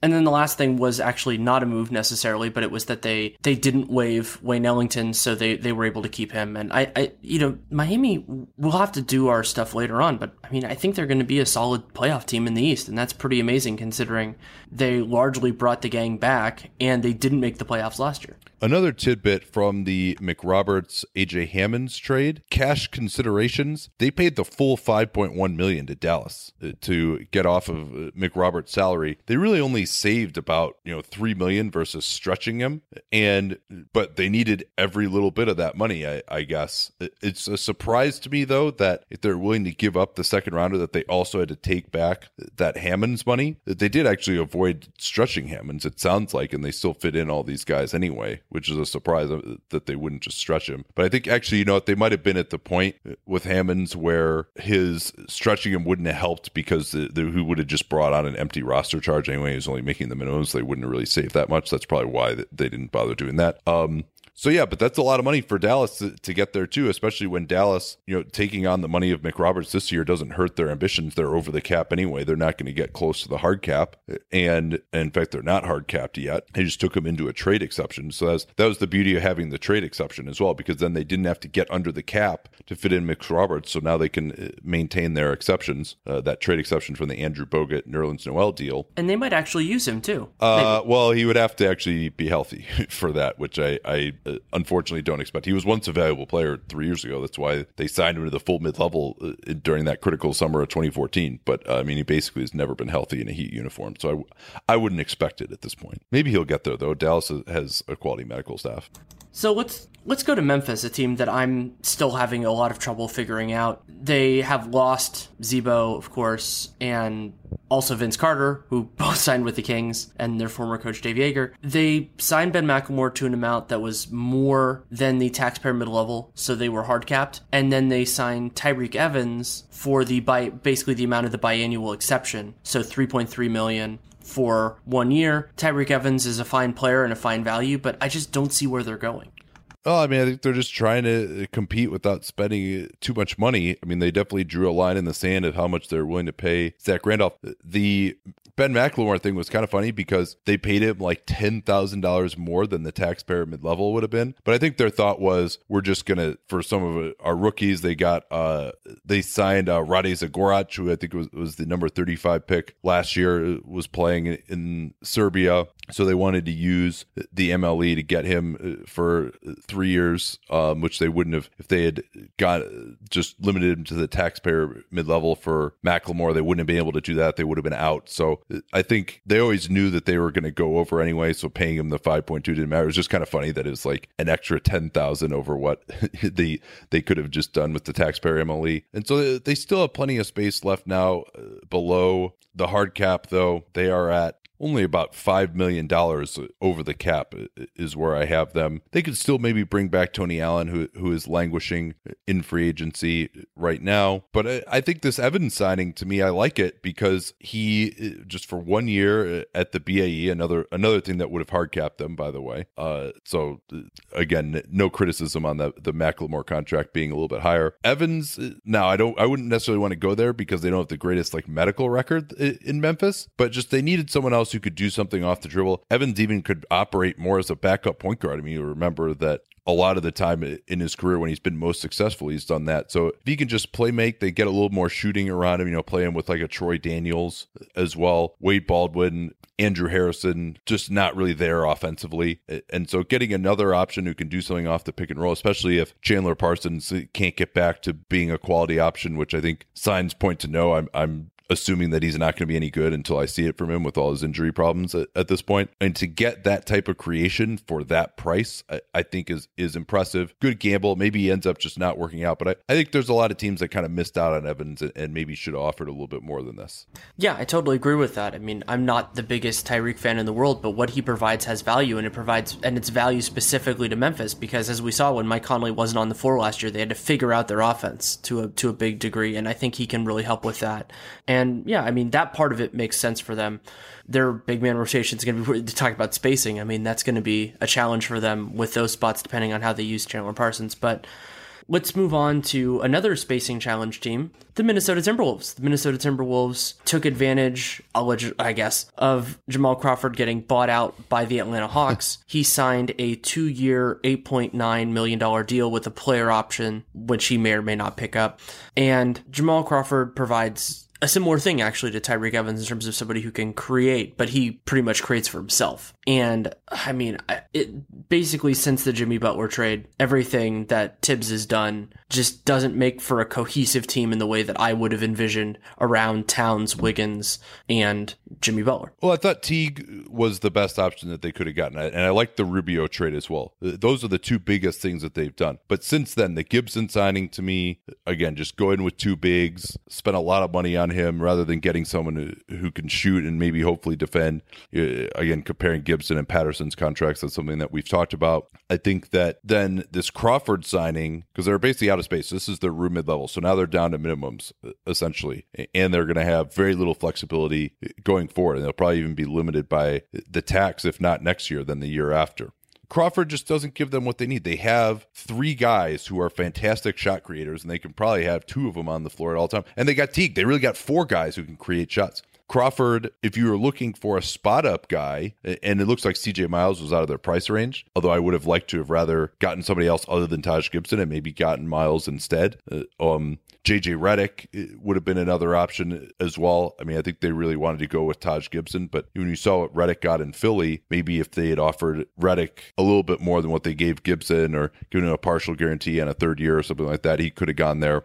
But Thibs want, wants to play big, and I just, but Crawford is just so flammable defensively and also just has not been, his efficiency has been declining. And big surprise, he's like 37 now, you know, so giving him another two years. And this is the same mistake that the Clippers made to begin with uh, of, hey, I, but the Clippers were over a barrel last year. They they had to bring everyone back. They're trying to compete for a championship last year. This is the last hurrah of the Chris Paul era. So they felt like they had to give Crawford that contract. Minnesota, to me, had other options, other options who can defend it. And the whole idea of like getting a Taj Gibbs is like, all right, our defense isn't good enough. And then now you're going to play Crawford, who to me is totally redundant with three of the guys they already have and is worse defensively eh, than any of them. And not only that, eh, like that's even if you're getting like good Jamal Crawford, right? Like, but I don't think he's even good anymore. Like he's going to be below the level that he's been at, and that's only going to continue. He's probably going to pick up that player option next year too. We'll see whether that ends up limiting their spending uh, for next year. Just uh, not good all, all the way around. I really don't like that signing at all. Yeah, Opportunity you, cost is too high. When you need a, a, low usage, high defensive capability wing, and you get Jamal Crawford, it, it generally doesn't look very good. Uh, let's see. Oh, it's amazing that we've taken this long, but I think it's just because it wasn't a surprise. James Harden. Harden signed a. It's it's always hard for me when you have an extension like this to do the full numbers, but so it's a four year, $228 million extension, but not all of that 228 is new money because he was under contract for another two years. And so basically, the short version of what happened here is last year, both Harden and Russell Westbrook did renegotiation and extensions, but so normally that would actually make it so that they couldn't do a new deal this soon. But the league realized that wasn't really fair, so they gave both of them a special clause to say you can renegotiate, you can extend earlier. This isn't a renegotiation, it's extension. And so Harden actually took advantage of that before Westbrook, who may or may not do it, to get another 4 years at what will be the full maximum in the 2019-20 season. Yeah, and Harden, I, I, believe, turns 29 this offseason. So he's due 28 this year, 30 next year, had a player option, which he will presumably decline for 32.7 in 2019 20. And that uh, a great time for him to do this extension uh, because the cap will go up to 108 uh, that year, is the projection. And so that's why it's going to be so high. And then he can get the full 8% raises over the next four years. So, I mean, so that's going to, I mean, that, that's going to start when he's 31, right? Like he'll be 31 during that season. And that's going to get ugly at the end. I mean, it's going to be s- similar to that Kobe contract. But I think having him locked up will help with maybe bringing Chris Paul back next year. And they want James Harden to spend his entire career in a Rockets uniform and be a Hall of Famer. That kind of stuff has value. Uh, but to go that full full distance right now, I mean, he's going to be 34, 35, making like, I mean, what are the numbers on that? Four years and like 220 million. Although, uh, you know, I'm not sure how much of that includes the existing money that's already on the contract. I haven't sat down and done the exact math uh, have. on what that's going to be. Okay so it's it's the based on the current estimates, it's four years, 170, 169.3 is the new money, and then why you get the over okay. 200 is because he's owed 28.3 and then 30.4 for the next two years. Yeah, because I was like, there's no way how he's going to be making like 53 million a year on this extension. I, right. Yeah. yeah. So so, so, the last yeah. So I'll, he's I'll give you the last two years at, though. Yeah. Okay. Yeah. Oh, I'll give you all of them since I have it. Uh, 37.8 for the first year of the new extension, 40.824 for the second, 43.8 46.8 in the third, and then 46.9 in the fourth. And of course, this is all dependent on where the cap actually ends up. If it drops like it has, you know, for this year, if it does that again, then he'll get a lot less money because it's it's still the it's the raw 35% of what the cap is. But it's a reasonable estimate for right now. Yeah, and Harden, I'm of two minds on how he's going to age. I think he does, has not kept himself in the best of shape. I mean, if you go back and look at the way his body looked, you know, his first season in Houston and some of the dunks that he would have. I mean, now obviously you're always going to age as you get into your late 20s, but to me, definitely could be a little bit more svelte than he is. And p- part of why he's able to draw fouls is he gets by guys and puts them in compromising positions and is able to get into their bodies. If that wanes, then you wonder how effective he's going to be. I mean, I don't see him. I mean, it's really only the best like 10 players in NBA history who were really able to be superstar type of players after age 32 or 33. Um, you know, we're seeing that with LeBron now, Kareem, Michael Jordan. You know, there are not many Carl Malone and John Stockton, although that was a, a different time period where the league wasn't as strong just during those their particular aging in their 30s. So there are just not that many guys historically, no matter how good you are. And I don't think of Harden as, I mean, I think he's like, you know, fourth, fifth, sixth best player in the league right now. I, I don't think of him as someone who's going to, like, that's going to be a good contract. But, you know, I mean, they're, they're, uh, they're all in on now in Houston, and that's fine. I think that's, they're a really good team. I understand it. But, but we will be looking back on, on that Harden contract when, it, when he is at that age as probably like, okay, this is kind of an albatross the way Kobe's. I mean, that is six years from now. Man, that is just so long from now. And remember, contracts used to be that long. That's one of the changes in expectations yeah. that we've had over the last couple of CBAs. All right, we'll be right back uh, after this word from SeatGeek. SeatGeek is the best way to buy and sell tickets for two reasons. Number one, they aggregate ticket selling sites together. So you don't have to go to a bunch of different sites anymore. It's all just one click on the app. You get them all in front of you. And then number two, they rank every ticket based on value. So if you find the section that you want to sit in, you don't have to worry about, oh yeah, I'm three rows behind, but it's $10 cheaper, you know, which is, is a better deal. SeatGeek helps you out with that. So used to be a 20 minute process to buy tickets. Doesn't take nearly as long now. You can get it done in like 90 seconds, two minutes and 30 seconds, and find the seat that you want, show up at the arena, and it's backed by their 100% guarantee. So you can shop with peace of mind on SeatGeek. And of course, my listeners can get a discount $20 off your first SeatGeek purchase via that familiar CapSpace code, which of course we talk about all the time on the program. That's the SeatGeek app using the CapSpace code to get $20 off your first purchase. Let's go to uh, the Golden State Warriors now. Zaza Pachulia, as was thought, returned for one year, 3.5 million, the most they could pay him under the non-bird exception since he'd only been on the team for one year. It was 120% of his prior salary, which is the room exception last year. At the point they signed him, they were had used all of their exception, and so that was the most that they could pay anybody in the entire league, essentially. And Pachulia will be back, presumably again, to start at center. They also signed Jordan Bell, but uh, were unable to sign him for longer than two years just because he they had no way to do so. They spent all of their taxpayer mid level on Nick Young instead. Right. And so Bell is playing in Summer League now, but having that third year on him because he still would have been a restricted free agent would have been worthwhile. They would have had full bird rights as opposed to early bird in the arenas provision. But we'll see how much he plays. I mean, that's going to be an open question. And now they hit all they have left for minimums, whether that's enough to bring back JaVale McGee or wherever they want to go with their other spots is we'll have to see. Their opponent in the NBA Finals, the Cleveland Cavaliers, signed Jeff Green. Sounds like it's a one year minimum contract, though they do still have their full taxpayer mid level theoretically available. It sounds like it's for the minimum.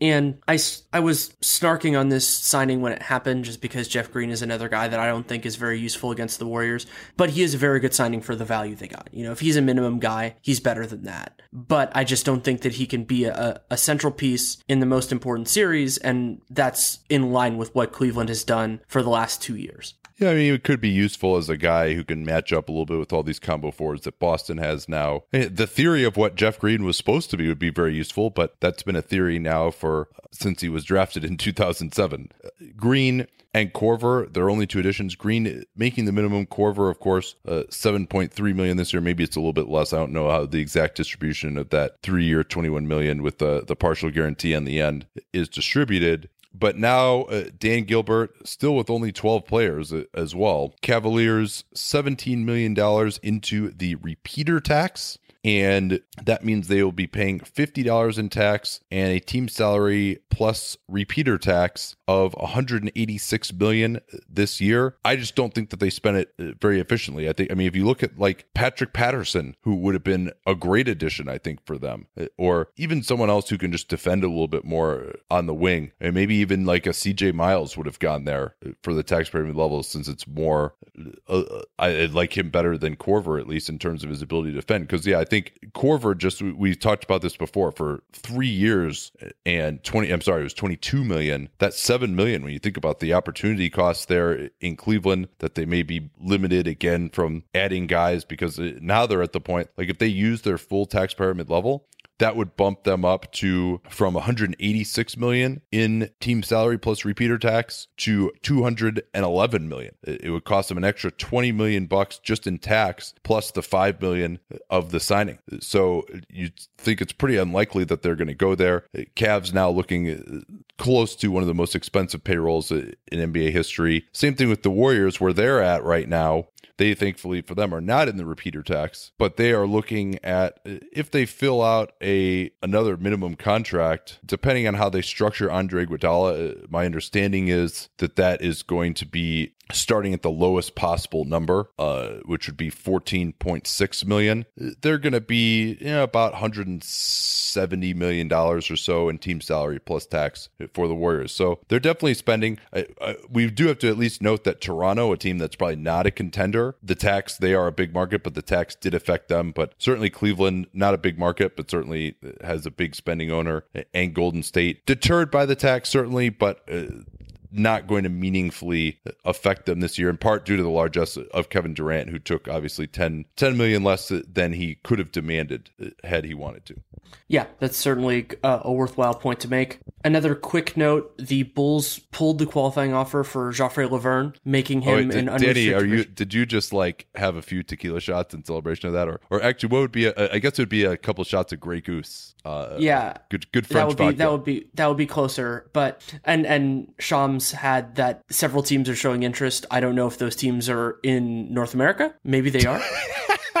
yeah, the, the the Mexican league is uh is pretty. Well, good. I, I would I, I mean I just I, I am not a big fan of Joffrey Lauvergne, but that that's just me. And yeah, you, you do have a pretty visceral hatred for him. I, I mean, I, I agree that he's not a guy who you know you definitely don't want to play in the four. He's not very good defensively. I mean, he, he could be like you know a, a, a, fifth as a fifth big man. He's not bad, but I agree. I mean, I, I would have pulled the qualifying offer too, which would have been uh not even that much. It, it, I think it was like something along the lines of like 1.7 million or something like that. Uh, maybe it was yeah, a little bit higher than right. that, but not much. Yeah. And then the last team we we talked oh, wait, about wait, well can, can we talk about can we talk about how that trade is now basically oh yeah. they just got Cameron Payne back and Cameron Payne not exactly impressing in summer league so far and they brought in Kris Dunn theoretically over the top of him uh, although there will be an open competition at point guard but, by the way. Uh, here's your reminder too that the Bulls could have drafted Dennis Smith with that pick uh, who uh, no but we should talk about what the actual yeah. what the trade was. The trade was trade Taj Gibson Doug McDermott oh, yeah. for Cameron Payne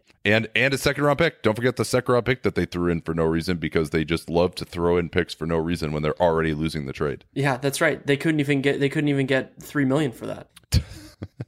uh yeah so and, and, now the fact that like they traded for Kris Dunn so they're probably like oh we can't draft Dennis Smith. And Dennis Smith of course is looking awesome. I, I'm gonna uh, trumpet that by the way because th- th- after these two awesome games that he's had who knows this could be the high watermark of his career. So I'm gonna congratulate myself for having him number three on my board uh, right now. And uh, just in case he, he starts to drop off for, from now for the rest of his career I, I will take my laurels at, at this point uh, we need to figure out we need to figure out some sort of acronym or word to use for they could have drafted Dennis Smith and didn't just for future reference so we can do that just like I I should have done with Rudy Gobert back in the day. But it's yeah I mean we'll we'll see where that goes. But a team that did not have the chance to pass on Dennis Smith the Atlanta Hawks we talked about how they bought out Jamal Crawford. I have not yet seen terms on how much he gave back if anything um because he had not only this year with for about 14 million but he had a partial guarantee for next year. But they yeah, signed Mike Muscala next year. Yeah, Mike Muscala, it, two years, ten million, second year uh, player option, which is I think a wonderful contract for him. Oh, it is a player option on the second year. Yes, I it is. That didn't come across my desk. Yeah. yeah. Okay. Let me uh, mark that down on my sheet uh, right now. Uh, but yeah, that, that's they did well there. Muscala's cap hold is, is the minimum if they have any other business that they want to do. Even with Crawford's uh, full salary on the books, they still uh, would have 19 million in space. That'll drop to about 14 million once Muscala signs. But they can wait for a little bit here if there's anything else that they want to do. I, I would expect them though to just go into the season uh, with a fair amount of space there. I mean, what do you think would be a fair buyout for Crawford? By the way, just it, uh, we'll see where it comes down. But I, I'm curious what you think would be fair. I would have been asking him for like five, six million back. Yeah. I don't think they're going to get that. I think it'll be more like two or three. Yeah, maybe. I mean, a similar situation to this was like the Kevin Martin one a few years ago, where I think he basically was owed, you know, the the rest of one year of seven million, and then he had seven million. I think he ended up giving like three million back, which he took a haircut on. Actually, he went to San Antonio and then never played again. So uh, with Crawford, he he obviously did much better. Maybe it was known already to Crawford that he had this offer for the room exception out there in Minnesota. It was said in the reporting about Crawford that the money was important to him because he did take a little bit of a haircut uh, on this. I mean, I think certainly at a minimum, getting rid of that three million guaranteed for next year it would be something that, uh, that would be fair, and then maybe you know another million or two off of that. Uh, but we'll see. I mean, I don't, I don't know what the uh, the Hawks seemed like they really wanted to do him a solid. As I had said, I thought he actually had some value uh, to them as a potential expiring contract later in the year. But you know, they want to be viewed as a good organization. Crawford thanked them on Twitter, and he's one of the more popular players in the league. So you don't want him like talking shit about your organization, I guess. So, so is it time we, for a little yeah. round of a little round of who's going to pay X? Yes, yeah. I mean, I think we got to start with, with, KCP, right? Uh, he's by far the best remaining free agent on the market now, unrestricted, age 24, quality starting shooting guard. And obviously he probably wanted the max from Detroit. That's part of why he's not there anymore. And I think also for De- Detroit could still sign and trade him. Potentially, they still have his. He's unrestricted, but they still have his cap hold on the books, so that they would be able to do that uh, and sign and trade him away. Although they are hard cap, so actually, no, I don't think they could. Come to think of it, they wouldn't be able to fit his new contract in under the hard cap before trading him away. So never mind, they he, they could not do that. But yeah, I mean, uh, Brooklyn now seemed like the most logical suitor. They've made this Carroll trade, so they're pretty low on space. Uh, where do you see as a landing spot for him? Maybe it's just wishful thinking, and it could be just that. But Philadelphia can make this happen, and the easiest way there there are kind of a couple different machinations they could do, but the one that I like the most is trying to find a partner, and there should be a couple for Jahlil Okafor and or Nick Stauskas. Use that money plus what they've been saving for Robert Covington to give to him, and then either try to unload Amir Johnson's contract later or just stretch him, you know, later on in the year, and then use that savings to pay Robert Covington. Uh, it a lot of it involves communication. You know, they need to know what Covington wants, they need to know what KCP wants. So, and I don't have that information, so it might not be possible, but I think it should be. And all of a sudden, then they become a really fascinating team moving forward. Also, that can put less pressure on Markelle Fultz because they would have two starting caliber guards who can, are both better off the ball, and you might go, oh, that doesn't make any sense, except when you're playing Ben Simmons. Well, uh, they do have Redick, who uh, presumably was promised he would start at the two with his uh, $23 million. If they bring KCP, that wouldn't be the case. But the beauty of KCP is that Redick's only under contract for one year, and KCP is a perfect fit. There, Avery Bradley, Bradley is really probably the only other guy, and they still have plenty of space left in future years. But I think it would be to get a guy like this. But this is where the approach from Bryan Colangelo compared to Sam Hinkie. Now, obviously, the Sixers are ready to, to get good, and his, Hinkie would have changed his approach. But no way Sam Hinkie signed Jerryd Bayless to a three year, $27 million deal, which I thought quietly was one of the worst uh, last offseason. The thought was he could play off the ball next to Simmons. That's fine. Hurt his wrist, so it looks worse than it was, but still, he's a, a mediocre player. There's another one of those contracts that we criticized last year for just being like, hey, you're overpaying for a backup quality player here. Is he really that much better than someone you could get, you know, on a much shorter term deal. Uh, and also, just you could have said, hey, they could have paid him more money for one or two years. The Amir Johnson contract again. I mean, look like Aron Baynes, probably a, a superior player to Johnson. I think you would say, uh, close to him. Got one year and four million from the Celtics. Now that's the Celtics, but they severely misjudged the market on Johnson, and so now they basically have twenty million dollars in bad money on their books, despite the fact that they're a rebuilding team. Hey, sure would be nice to just be able to offer KCP 20 million right now, or just have some other guys in there and you have 15 and then you could get off of some money. But I agree with you. Trading Okafor and Stauskas away for nothing, that would open up another basically 9 million in space uh, for them. That would leave them at 24. They are saving that money for the Covington renegotiation extension, I presume, which they cannot officially do until November 15th but and they do need Covington as part of their future. They would have full bird rights on him, but the idea of just letting him get to free agency where he could get a monster offer, uh, they can get the discount on him in future years by renegotiating and extending him. If you really had to make a choice between either renegotiating and extending Covington or getting KCP, if you had to decide between one of those two things, I would prioritize Covington there. Uh, and they may have a deal already worked out as well. Uh, but I agree with you. I mean, I think even if I had to stretch Amir Johnson right after paying him, I mean, if, if they did that and they got rid of Okafor and they got rid of Stauskas, they could basically get like 18, 17, 18 million uh, on top of what they are saving for Covington with that 15 million. And, and that might get it done uh, on a longer term deal, especially if it was like a two plus one or something like that. Uh, I would do that because I think he's just such a good fit there. There's no one else in the market. I don't see a more efficient way for them to spend their money next year either. So I, I, guess there's a little bit of a concern of like, all right, we're locking in here a little bit too early to this team. But I think this is just a fabulous opportunity. And who knows what KCP would take. But I mean, I don't think there's even a team out there that could pay him like 18 or 19 to start at this point. Maybe Atlanta, but they've got a ton of two guards. Yeah, Atlanta's another team that could do it. I mean, Brooklyn could still clear. I think I have it at about 17 if they really wanted to. Um, and they could also just move some of their yeah. other stuff. But yeah, but but clearly, if Brooklyn wanted him, they would have taken just made yeah. the offer to him that that was necessary. Maybe he doesn't even want to be in Brooklyn.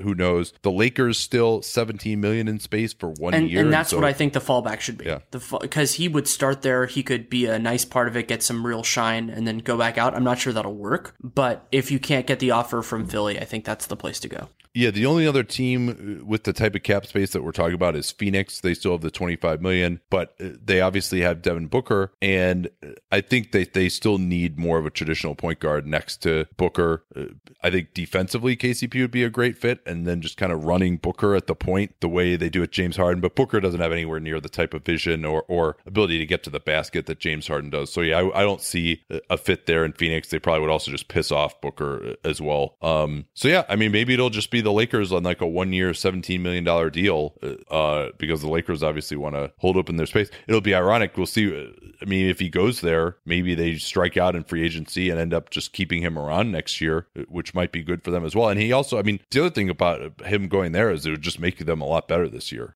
So uh, we'll see what happens. Taking a one year, $17 million deal is probably not what they wanted to do, but because they kind of got messed over by the restricted free agent process this year. Uh, and again, I mean, this is one of those things like if you make a qualifying offer, you should not be able to like uh, pull it without the player's consent. Although I guess he would have consented, so it doesn't really matter. But it's, uh, yeah, so th- that's actually a bad point. So never mind. We're running out of steam here. we are a little bit, but let's, let's talk about a few other guys that I think are interesting. One of them yes. was kind of buried in the Memphis discussion, JaMychal Green. There are not yeah. many places left for him to go. No, and we'll see what, what the offer is for Memphis uh, as well. And him taking the qualifying offer, it's very low for him. He was making the minimum last year. He will have made the starter criteria, but still, you know, it's like in the $3 million range or something like that. I think his qualifying offer. And he's 27. He's got to get paid now. If there's a multi year offer for him uh, out there with Memphis, maybe he has to end up taking that. But they do actually need him on the team so he can kind of hold out a, a little bit, especially with Randolph being gone. Like they don't even really have any other fours uh, who are decent right now, unless you're going to go with like a Brandon Wright or Deyonta Davis or Jarell Martin or something like that. Uh, in the same uh, similar situation here, no market for him at all. Uh, we'll see. Maybe he just takes the qualifying offer. Mirotic, we discussed also probably maybe a little bit more of a market for Mirotic, but again, like he hasn't gotten an offer, he hasn't gotten close. So all these guys, Len, looks like these guys are all just going to come down to the oh yeah, well I'll take the qualifying offer. No, I'm really going to take the qualifying offer. You better up your offer. I'm really going to take the qualifying qualifying offer. Oh, it's almost October 1st and the qualifying offer is going to expire. Well, uh, I guess I'll just still uh, not sign anything anyway and hold out. You know, you're,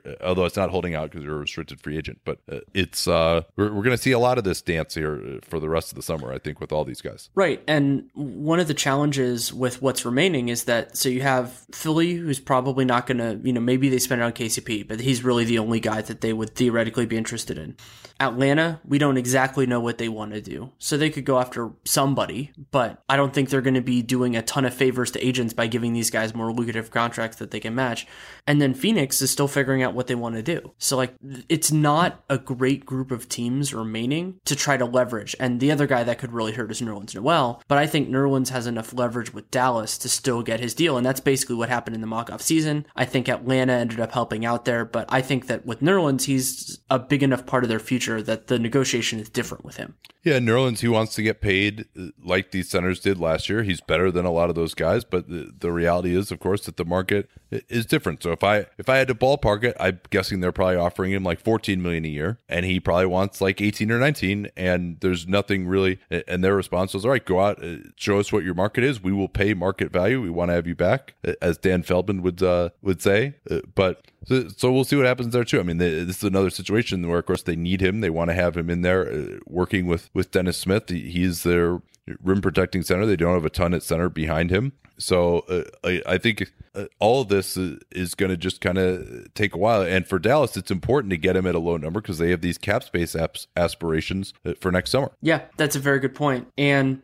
Let's go through a couple. So, another guy that I've liked for such a long time, but it doesn't seem like the market's there, is Jonathan Simmons. I'm guessing he goes back to the Spurs on a reasonable deal, but it seems like they always, there's the serendipity for the Spurs is going to be there again with him. Yeah. There's talk of like uh, something uh, around the lines like a $25 million offer, although maybe that's just what we did from the mock off season. I can't even remember anymore at, at this point. Um, but yeah, I mean, we haven't really seen anybody having reported interest at this point. Again, of the teams, he at least is not a big So, but but of the teams that have space still, I'm not really sure where he fits necessarily, unless you're kind of viewing him as a three. The Lakers can only offer a one year deal. A restricted free agent offer sheet has to be at least two, so they're out. The Bulls have Zach LaVine, uh, and I could I could see Brooklyn throwing an offer at him. Yeah, I mean, he, he's but he's 27. He's not going to move the needle enough to me in Brooklyn. I mean, they've been they deserve a ton of credit, by the way. I think for the way that they have stuck to the long term view, have uh, obtained assets and not tried to go for the quick fix. I think that's really been impressive to me. And uh, Brooklyn's, they've also got Russell, they've got Lin. Uh, so I, I, don't see them necessarily Simmons being a fit there just due to his age. You know, if he were 25, I think you there would be a lot more interest in him. And also his shooting is a question mark still. You know, it really waxes and wanes with him. So yeah, I don't see the suitor out there for him either. So he may return to San Antonio. I, mean, I think he has experienced some frustration there in terms of not playing, playing, not playing behind guys like Kyle Anderson who are worse than him. Uh, so I certainly would understand that frustration, but he may just not have a choice here. And yeah. he can't even taking the qualifying offer for him, he'd still be restricted next year, right? He's in the same situation as Alan Williams. So not a ton of good options for the 27 year old. This is another one of these ones where it's like if you're this old, uh, being in restricted free agency is just is so unfair. Right. This and is what because it's your one chance to get a deal. If you're you're drafted in the first round, okay, you know, if you're 24 years old, you got another chance to get a deal in unrestricted free agency, restricted, and you're a, a huge asset, right? Like someone like this, if you're brought in at age 25, like there isn't this expectation that some guy who's on his first contract at 25 is going to be some huge asset where it's like fair to restrict his market. Yeah, I think that's a, a very good point. And th- I don't think we need to go through these guys, but I think it's three other ones that are are notable for me. One, yeah. Derrick Rose. Yeah, yeah. Where the hell does I mean? It sounds like he's had a few of these meetings that have basically kind of been like courtesy meetings. It, it seems like, and I'm not sure where where he goes. I uh, San Antonio is out of money. Essentially, they just have like the BAE is probably the most that they could offer. I still think even if it were for the minimum, if I were him, I would just go there. Uh, and maybe he'll wait for a point guard injury that that could happen. But yeah, not, not a ton of, of market for him, even for teams just with their exceptions now at, at this point, really. Yeah. And who needs a backup point guard still? Yeah, that's true because Cleveland signed uh, Calderon, so I guess their intention is that he's going to be their backup, him or Kay Felder. You know, Atlanta could use maybe someone else, unless I'm forgetting someone that they brought in. Oh, yeah, I mean Delaney is is fine, but Yeah, but but I think that they they wanted to do a culture reset. That's why they got rid of Howard. So uh, they're not going to bring in someone like. I mean, I think Rose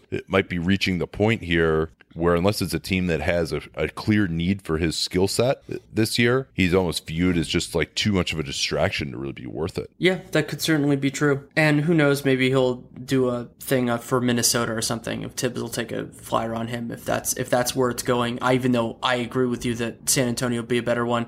And I was very uncomfortable with Philly declining the basically letting go of Gerald Henderson, who had a partial guarantee of a million dollars, which we didn't know until basically it happened. He now is on an empty market too. Yeah. Well, it's a we could probably save this for later too because we're, we're getting pretty long here. But just running through some of the the key free agents Sure. available at some of these positions. Dewayne Dedmon still the best center on the market. I'm not sure where his market is. I mean, I think he may have wanted just more years than Boston was willing to give him, uh, but I'm not sure where his market is that he could get more than Boston. But he thinks he's getting more th- than Boston was able to offer.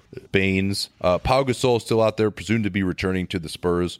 Not sure. I mean, he'll probably they'll just agree on some contract with him with his uh within his uh, non-bird exception uh, since they it looks like San Antonio probably going to be operating over the cap. Andrew Bogut also out there as well, not reliable, but maybe a guy with a little bit of upside. Ersan Ilyasova, Jonas Jerebko, Mo Speights, Willie Reed uh, at uh, the center positions uh, among some of the guys left. Manu Ginobili, if he's, you know, presumably will go back to the Spurs. Henderson, you mentioned Tony Allen, Lukamba Mute, Thabo Sefolosha. So there are a lot of these kind of defensive specialist guys who are limited offensively that I think could help some of these teams uh, as well. Um, and then at the point guard market, Rondo and Rose, Deron Williams. I mean, wow, that's uh, uh, being a good point guard in uh, 2011 doesn't work out for you too well in 2017 uh, apparently. Uh, and then you get down into ty lawson brandon jennings ramon sessions tyler ennis still out there as well. I mean if i'm the magic i would have much rather signed tyler ennis for that salary that they gave shelvin mack. He probably would have taken it. He's unrestricted right now. Yeah, and and do that. And I've said before that if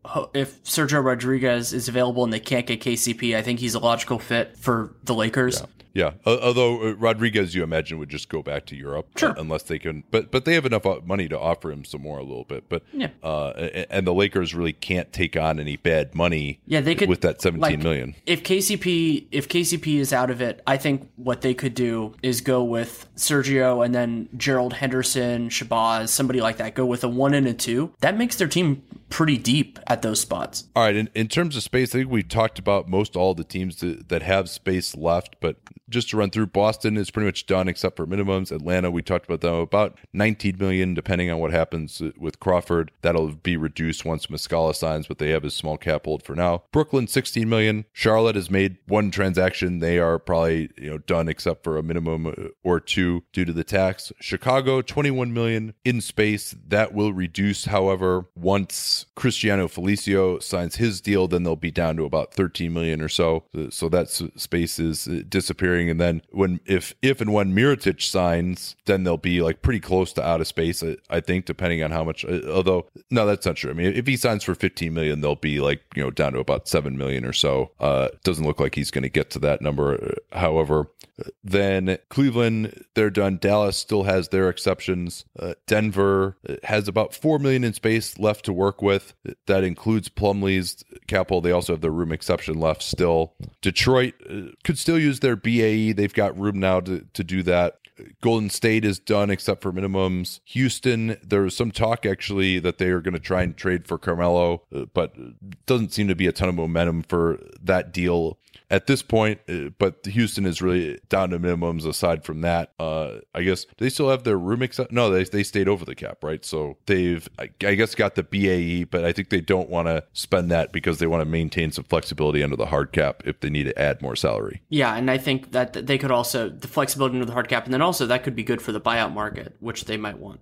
Yeah, Indiana, uh, they're looking pretty close to done now. It looks like they got about 6 million or so left uh, uh, with uh, 14 players. at the moment. Still got Seraphin and uh, George Niang, who suffered an injury in either in Orlando or before beforehand. I can't remember. Uh, but they've got one more roster slot left. Uh, they stretched Monta Ellis again. I might have wanted to just like take that haircut this year, uh, but they were able to get Cory Joseph. Probably could have fit him in somehow anyway with some of their nine guarantees. Well, with the sign and trade functionality, I think they could. I think they could have. Yeah.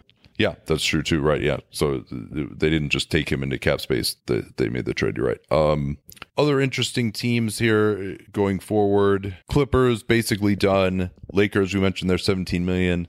Memphis about done except for minimums. A little bit of space left maybe under their MLE, but that's gonna like 2 million or so. So not very much. Miami, they still have their room exception. They haven't signed anyone to that, right? No, not that I've heard. Okay. Yeah. Um, yeah, Milwaukee. They, I, I, would think they might try to bring back Babbitt, um, which they could either do for the minimum or they could use some of that. Yeah, they did. I think have to relinquish his cap hold in their moves as well. New Orleans, they tried to give their MLE to Nick Young. He didn't take it. They definitely need some more help on the wing still. Knicks are done except for the room exception. OKC done except for minimums. Orlando about nine million left in space. Philly, we talked about them. Phoenix talked about them. Portland uh, has not made a single transaction yet. Is that right? Yeah, since the draft.